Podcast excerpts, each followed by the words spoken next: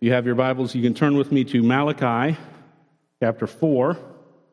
Be wrapping up our study of this book of the Bible, the last book, the Old Testament, the last prophet before the coming of Christ. Malachi chapter 4, be reading this whole chapter. This is the Word of God. For behold, the day is coming, burning like an oven, when all the arrogant and all evil, evildoers will be stubble. The day that is coming shall set them ablaze, says the Lord of hosts, so that it will leave them neither root nor branch. But for you who fear my name, the Sun of Righteousness shall rise with healing in its wings. You shall go out leaping like calves from the stall. And you shall tread down the wicked, for they will be ashes under the soles of your feet on the day when I act, says the Lord of hosts. Remember the law of my servant Moses, the statutes and rules that I commanded him at Horeb for all Israel. Behold, I will send you Elijah the prophet before the great and awesome day of the Lord comes. And he will turn the hearts of fathers to their children, and the hearts of children to their fathers, lest I come and strike the land with a decree of utter destruction. The grass withers and the flowers fade, but the word of the Lord stands forever. Let's pray that he would teach us this morning. Heavenly Father, we believe in your Holy Spirit. We believe in your Holy Spirit. And we believe that your Holy Spirit is at work in our hearts, in our minds, to help us to understand what you would teach us. We pray that you would do that this morning, that we would be able to understand what your word has for us to know and how we should live because of that. We pray this in your son's name. Amen. So, our youngest, Milo is year and a half, and he's starting to speak words. You probably wouldn't be able to understand him if you don't hear him speak all the time. Um, but we're trying to, as a result, teach him some concepts. And, and the, one of the earliest concepts we, we've tried to teach to him, and we try to teach to all our kids, is that mom and dad will be right back. Sometimes you got to step out of the room for a few minutes to go take care of something, and the child will be like, The world is ending. My parent is gone. I've been abandoned. I am now an orphan. like, that's the reaction that they have to that. And so we have to teach them slowly but surely.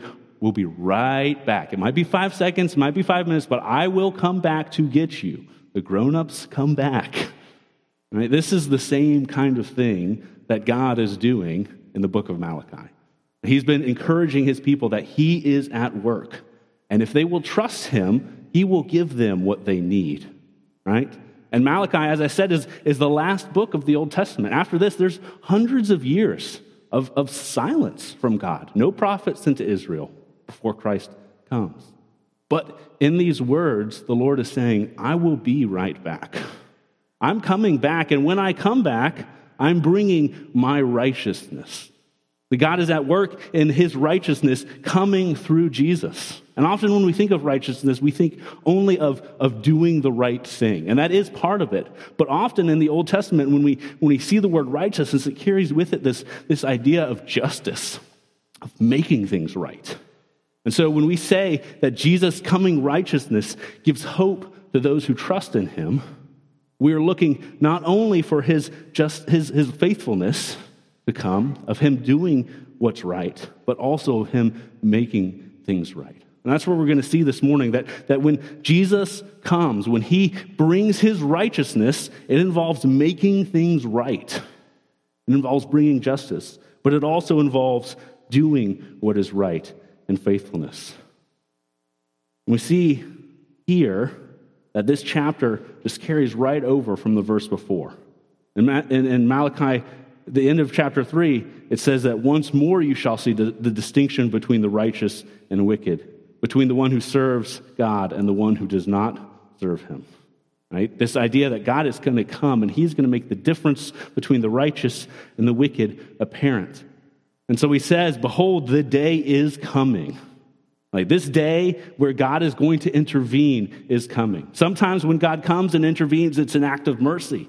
Sometimes when he comes and intervenes, it's an act of justice, but the day is coming. Later on, he says it is the great and awesome day of the Lord. This, this final coming, this final judgment. He says, I am coming. You think they're, the, these people in, in, in, earlier in the book have been questioning whether God is there, questioning whether God is, is going to do justice. And he says, I'm coming. The day is coming, burning like an oven, he says. This idea of burning and, and wrath and judgment is very common throughout the prophets, that God's wrath and, and judgment is like a burning, consuming fire. Zechariah chapter 14 says this. Even John the Baptist says this to the Pharisees that God's coming is like a burning fire, an unquenchable one. But this burning like an oven is an interesting metaphor because an oven is not just like a wildfire that's set ablaze. It's, it's a very intentional, very specific place, right? An oven is not just for burning things, right? It's for burning things in a very specific way and burning very specific things. It's not just an, an open fire throughout the house. An oven has a very intentional, very precise target. And that's the metaphor he uses here that his wrath is going to come burning like an oven. His wrath is not capricious, it's not arbitrary, it's not haphazard, it's not just random. Whoever seems to be nearby is going to get hit with it. He knows exactly what he's doing. When he comes to judge and judgment, he does it specifically and precisely. But he also does it fully. It says that the, the wicked will be like stubble. This idea is like, is like chaff, just little things that are going to be the absolute first things that will be totally consumed by fire.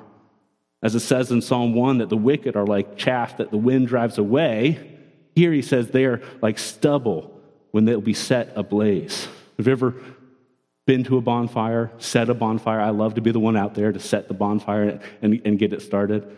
Uh, but you put a big log on the fire, and it kind of sits there for a little bit, and then it slowly catches fire, and then finally it's consumed, and it slowly burns its way down. That's not the image that's going on here. It's like when you take your napkin and you throw it on the bonfire, and it's like, and it's gone. That's the image of judgment that he has here for the wicked. They're going to be totally, completely consumed immediately. He even goes on to say that I will leave neither root nor branch. This tree, it's not that it's chopped up and, you know, there's a little bit of root left over. No, this tree is going to be cut down fully thrown onto the fire and fully consumed. This idea of, of the root nor the branch, he's talking about everything in between. Everything from the root to the branch, completely consumed. All of it. And later, he says that there, there could be, there will be a decree of utter destruction. This is the same language that's used when God sends the people of Israel into Canaan. He, decrees that the entire group of people there should be destroyed. This is a possible outcome that could come to Israel, but for the coming of John the Baptist and Jesus, as he promises. But this is what will happen. That this, this setting apart for judgment will happen. That these things will be left off limits except for God to be the judge and destroyer. And he includes the people of God in this. It's kind of interesting. He says, You shall tread over the wicked, for they will be ashes under the soles of your feet. And we can kind of read that and be like, oh, we're going to be kind of co judges with God. That sounds kind of, I, I would love, I, I got some people that I would really like to judge. That's not the image here. The idea is, is that it's the day when I act, says the Lord of hosts, right? He's the one who's acting. He's the one who's burning and destroying, but we get to, to enjoy and, and participate in that victory. They're already ashes, and we are just walking in the victory of God. That He has done the work, that He has judged, that He has brought His wrath. And that echoes what He says He will do in Isaiah 63 that He treads the winepress alone. Right? He is the one treading, He is the one destroying, He is the one who, who judges. We just share in his victory. And that's important because we can seek to be co judges. We can seek to say, I know, God, what you're going to do. But that's the attitude of the arrogant. That's the very ones that he warns of here. When all the arrogant and all the evildoers will be stubble. And they're the targets, right? These are the people who say, God, I don't need you. Or, God, I know better than you, and so I'm going to go and do my own thing. Because when we think that we don't need God and we become arrogant, then we go and do our own way and commit evil. And so the arrogant and the evildoers is almost a progression that if you say you don't need God, then you will demonstrate that with your life. And those are the ones that he says will be stubble. Because if you want to go your own way, God will let you. If you reject him, if you are not one who trusts in him, he is going to judge accordingly. Those who do not trust him, those who trust in themselves. And this is part of his answer to the critique he received earlier that those who do evil receive no judgment. He says, No, you don't know what I have planned. You don't know what I have planned for those who reject me. And this idea of God's wrath can make us a little uncomfortable. It can make it, I don't, I don't like thinking of God as, as the judge. I don't like thinking of God as the one who brings wrath. But the simple fact is that, that if God does not have wrath, then he does not have love. Because if you care for something, if you love something, if you hold something dear, then when that thing is threatened or broken or challenged or hurt, you will respond in anger. And we don't like that idea because often our love is broken as well. And so we respond in anger to the things that we love that we really shouldn't love in that way. But God loves perfectly. And so his wrath will come perfectly against those who have earned it, who have done evil, and who do not throw themselves upon his mercy. And so, for Malachi's hearers, the word is that God is coming. And for those who trust in him, you will be safe. But if you don't, it will be a bad day of judgment. For us, as we hear this, we can, we can say the same thing that Jesus is returning. He will be right back. And it will be a bad day for those who look to themselves instead of looking to Him. I don't know, parents, if you've had this experience where you tell your children to do, do, something or to not do something over and over and over again, and then eventually they do the thing or they don't do the thing and it goes poorly. For example, just off the top of my head, running in the house on the hardwood floors with socks on. And then eventually they slip and fall and have to go to the ER and get eight stitches, just off the top of my head. Sometimes we live our lives as if we've got it handled. We know what's going on. We know exactly what is happening. We don't need God to tell us, to direct us, to warn us. Sometimes we can even do that while we are here doing church things. This church stuff can just become part of my plan for my life. Is to go to church, is to participate in ministry, is to give. But in our hearts, we are trusting ourselves and not God. Sometimes we can look out and we don't see things going the way we think they should go.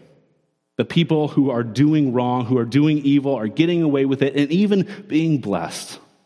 The people who are doing right, who heart, whose hearts are in the right place, who are seeking goodness, are not being rewarded. But what do we do with that?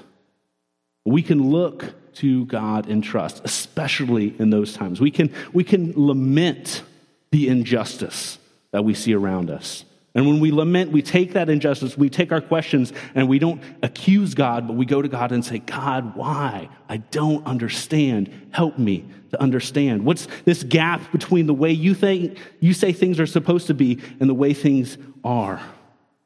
And we can lament for the evildoers that they have in their hearts this, this bent towards injustice. We can lament for the victims Maybe we can lament for ourselves as victims. Maybe we can pray for justice to come. We can pray that those who would seek to commit warfare against those who are innocent, that their bombs and their munitions and their equipment would blow up in their faces, that they would suffer the justice for their actions sooner rather than later. And we can rejoice when things are done that are just, that God's justice is enacted and we get to see it. Because whether we believe it or not, whether we live like it or not, Jesus' righteousness, his making of things right, is coming. And it's coming either to judge, to make things right, but also to do what's right. As he does that, leading his people in faithfulness, in doing what is right. There's a contrasting promise here. If you read these, these verses, they almost go back and forth between the, the wicked and the righteous, and the wicked and the righteous, and those who fear God and those who don't. Back and forth. But here, just as he said, the day is coming burning like an oven, he says, But for you who fear my name, the Son of Righteousness shall rise with healing in its wings. This, this arrival is, is like a, a dawn, is the image here. The sun, S U N, is rising. And just as the sun rises and, and touches everything, so this sun of righteousness will rise and will, will touch everything, will shine everywhere, will cast out darkness wherever it is. Even as we read earlier from our assurance of pardon, this, this prophecy of Zechariah, the, the father of John the Baptist, who says, Because of the tender mercy of God, the sunrise shall visit us from on high.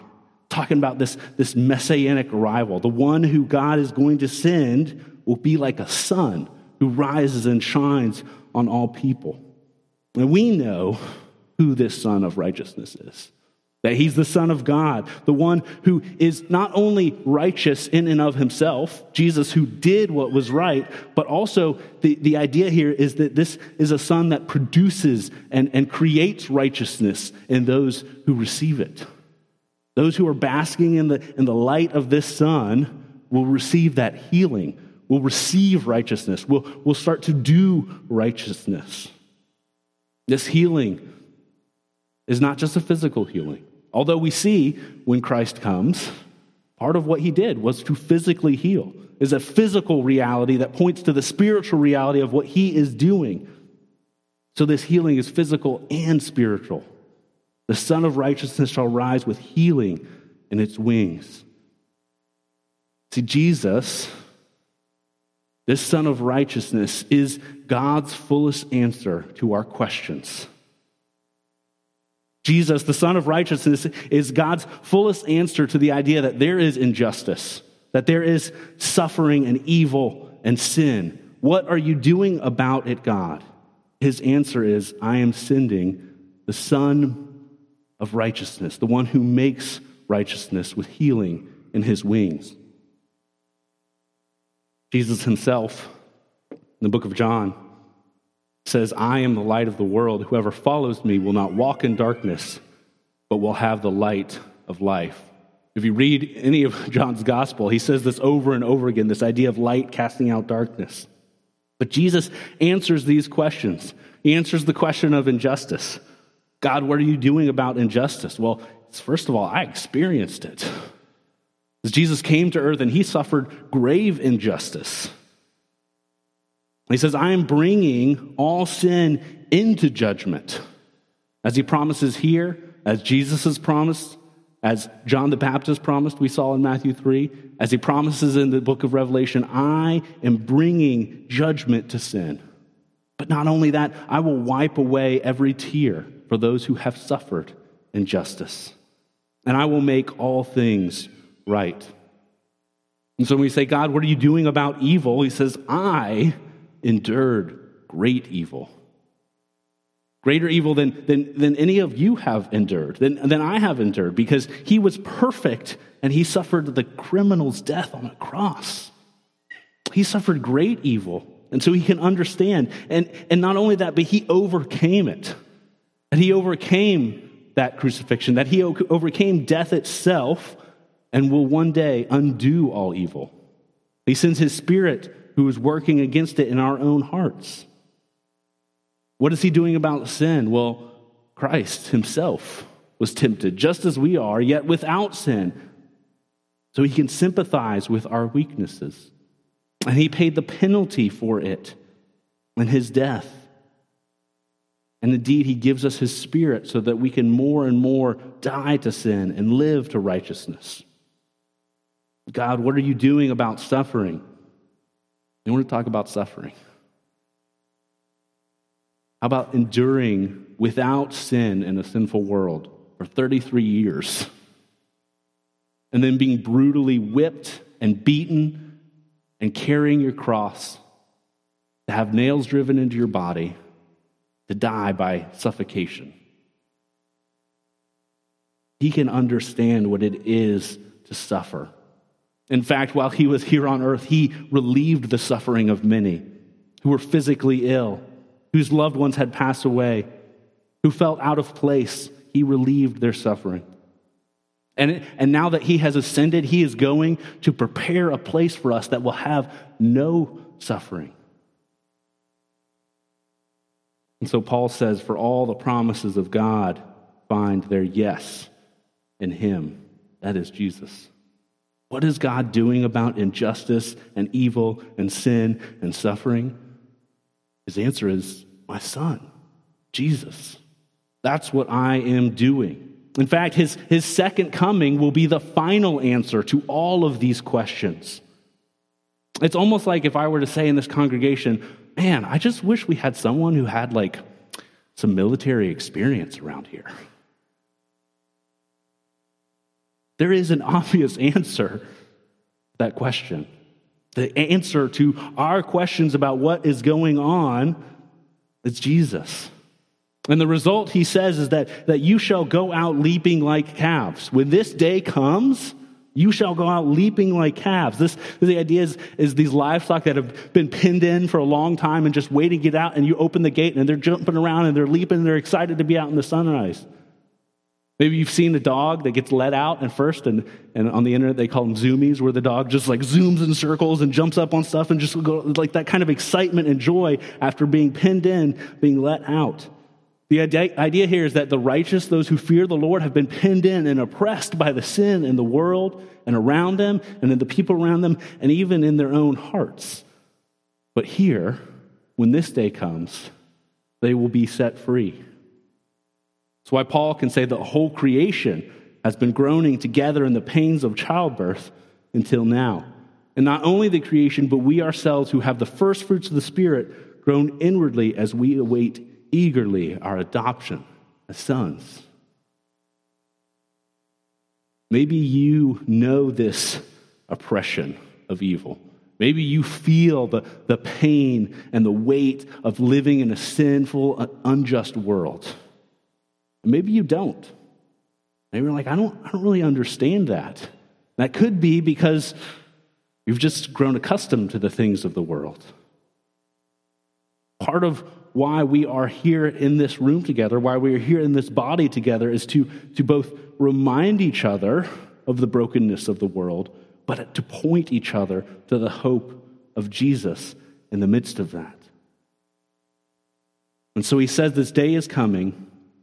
The Son of Righteousness shall, rise, and you shall go out leaping like calves. But he doesn't just leave us to sit on our hands until that day comes.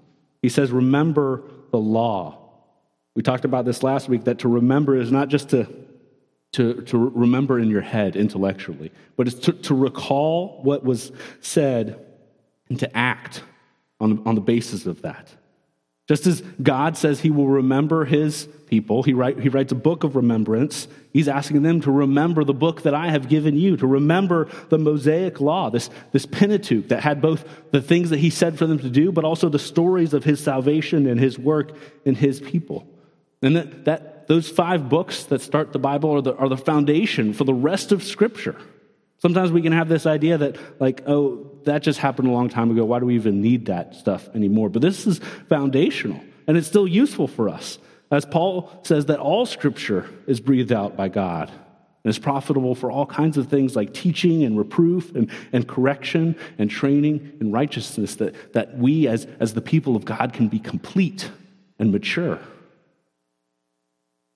So God's people should heed his words, not just because if they don't, they will suffer, No, instead, they should heed his words because they trust him, because he has done good for them, because he has, has fulfilled his promises, and he is making a promise here. They can demonstrate that they believe him by listening to his words, by hoping in what is to come. John, in, in his first letter, says this hope has a, a sanctifying effect. Just, just the act of hoping can purify us, can, can take away uh, some of our, our sin as we, as we look to God and trust in Him more and more. We can be sanctified by that. He says, We know that when He, that is Christ, appears, we shall be like Him because we shall see Him as He is. And everyone who thus hopes in Him purifies himself as Jesus is pure. Just the act of, of, of trusting in God focuses us on Him and, and, and results in worship. As we say, God, you have it together. We don't have it together. We don't know. We're not sure what's happening, but you do. And we don't turn inward to what we think is right and our desires, but we, we turn to God and what He wants for us. When I had to take my child to get stitches this week, as I mentioned earlier, I just just like talking about stitches kind of gives me that little twinge in the back of my head. I'm like, mm, uh, I don't like I don't like that, right? Broken bones and all that kind of stuff. But I'm sitting there in the room as the doctor is actively stitching parts of flesh together. and I'm like, okay, I'm, I'm here. This is fine. No problem. Because I'm focused on, on my child and what he needs and what is happening there. In a similar way, when we focus on God, it can get us out of our own heads. It can distract us or turn us away from the things that would take us, our attention from God. And so we are to remember the law, but also God says, I will send you Elijah. Many people point to this passage as the reason why, why John the Baptist has the spirit of Elijah. And that, and that is true. John the Baptist, in part, fulfills this promise that God will send Elijah. But Elijah, uh, throughout the Old Testament and, and into the New Testament, sort of stands in for all the prophets. So when he says, I will send you Elijah, he's not saying literally Elijah. He's not saying Elijah's uh, reincarnation. He's saying, I will send to you a prophet. I will send to you this prophet who will give you my words. And John did that. We saw that earlier in Matthew 3. But also, he says that this prophet will turn the hearts of the people, father to son, and son to father. We don't see that happening in John, but we do see it start to happen. And we see Jesus' work happening as more and more people are turned to each other. And so there's a, an end times, an eschatological bent to this, that this is an ongoing work that God is turning the hearts of his people to each other. And Christ himself is the ultimate prophet. When we see that when Christ's righteousness comes, it results in right relationships. Right? When, when, when we experience the righteousness of Jesus, when we, we see it at work in our lives, when we lean on Him for salvation and trust in Him, the hearts of fathers and children are turned towards each other. This is this knitting together, this mutual love, this looking to each other. See, often our wayward hearts manifest themselves in relational sin. Oftentimes, when, when sin is present in our hearts, when we are trusting in something other than God, when we are, are leaning on our own understanding, that results in sin in our relationships. That's why so much of the law is devoted to how we are to treat each other. That's why when Jesus is asked, What is the greatest commandment? he gives it to love the Lord God with all your heart and soul and might. But then he says the second is like it. He immediately ties them together to love your neighbor as yourself because he knows that when we are out of accord with God, when our hearts are wayward, we're going to be out of accord with those around us. But here he promises that one day there's a prophet coming who will turn the hearts of fathers to their children and the hearts of children to their fathers. That is the promise. So, what do we do with this? What do we do the fact that, that, that, that Jesus is coming again, that he is returning, and he is going to bring judgment and justice, but he is also going to bring faithfulness? We, we can think about this by answering the question what are you looking forward to happening? What are you looking forward to happening? Maybe it's a life event that's coming up. Maybe it's uh, being able to achieve something at work. Maybe it's uh, the, being able to, to go on that vacation or to do that thing. None of those things are bad, by the way. But what we should be most excited for, what we should most be hoping for, what we should most be looking for is, is the coming of Christ's righteousness in our hearts. To see that working itself out in our lives and in the lives of those around us. Right? I'm so excited for my kids to grow up. Right? I see them learning new things and doing new things. We just had Ransom's kindergarten graduation. It was so it was fun to see all that kind of stuff. But man, I certainly hope that what I want for them most is not all those kinds of cool things to happen. But that what I want for them most is that Jesus is made real in their hearts, that his righteousness floods them through the power of his spirit, that they know him and that they trust in him. Just as the, the people in Malachi's day are anticipating the Messiah to come for the first time, we should be looking forward to the Messiah's coming the second time and in the meantime, trusting Him and looking for His righteousness to work itself out in our hearts and in the hearts of those around us. Because the same Holy Spirit that gave Elijah his power is in our hearts. And we are called to proclaim His truth and to obey His truth until He returns. We should be constantly reminding each other that God is at work in us and that He will make all things right. I want to close by reading section of Psalm 96 that, that kind of highlights this. This is a psalm that would have been sung among God's people, but highlights this idea of pointing to God's truth in his coming. It says, Say among the nations, the Lord reigns. Yes, the world is established, it shall never be moved. He will judge the peoples with equity. Let the heavens be glad, and let the earth rejoice. Let the sea roar, and all that fills in it, and let the field exult and everything in it. That's that image of creation being freed from its groaning. Then shall all the trees of the forest sing for joy before the Lord, for he comes, for he comes to judge the earth. He will judge the world in righteousness and the peoples in his faithfulness.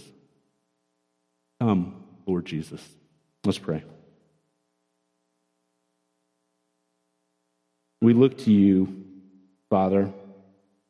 We look to you for all that we need. We look to you for we can't trust ourselves. We try to. We try to trust the things around us. We try to trust each other, but we always come up short. And so we look to you as the one who never fails, as the one whose promises are always true, as the one whose love is steadfast. Help us to look to you to look forward to the work that you are doing to bring justice, to bring faithfulness, to bring righteousness in your creation. Help us, Father. We ask this in Jesus' name. Amen. I invite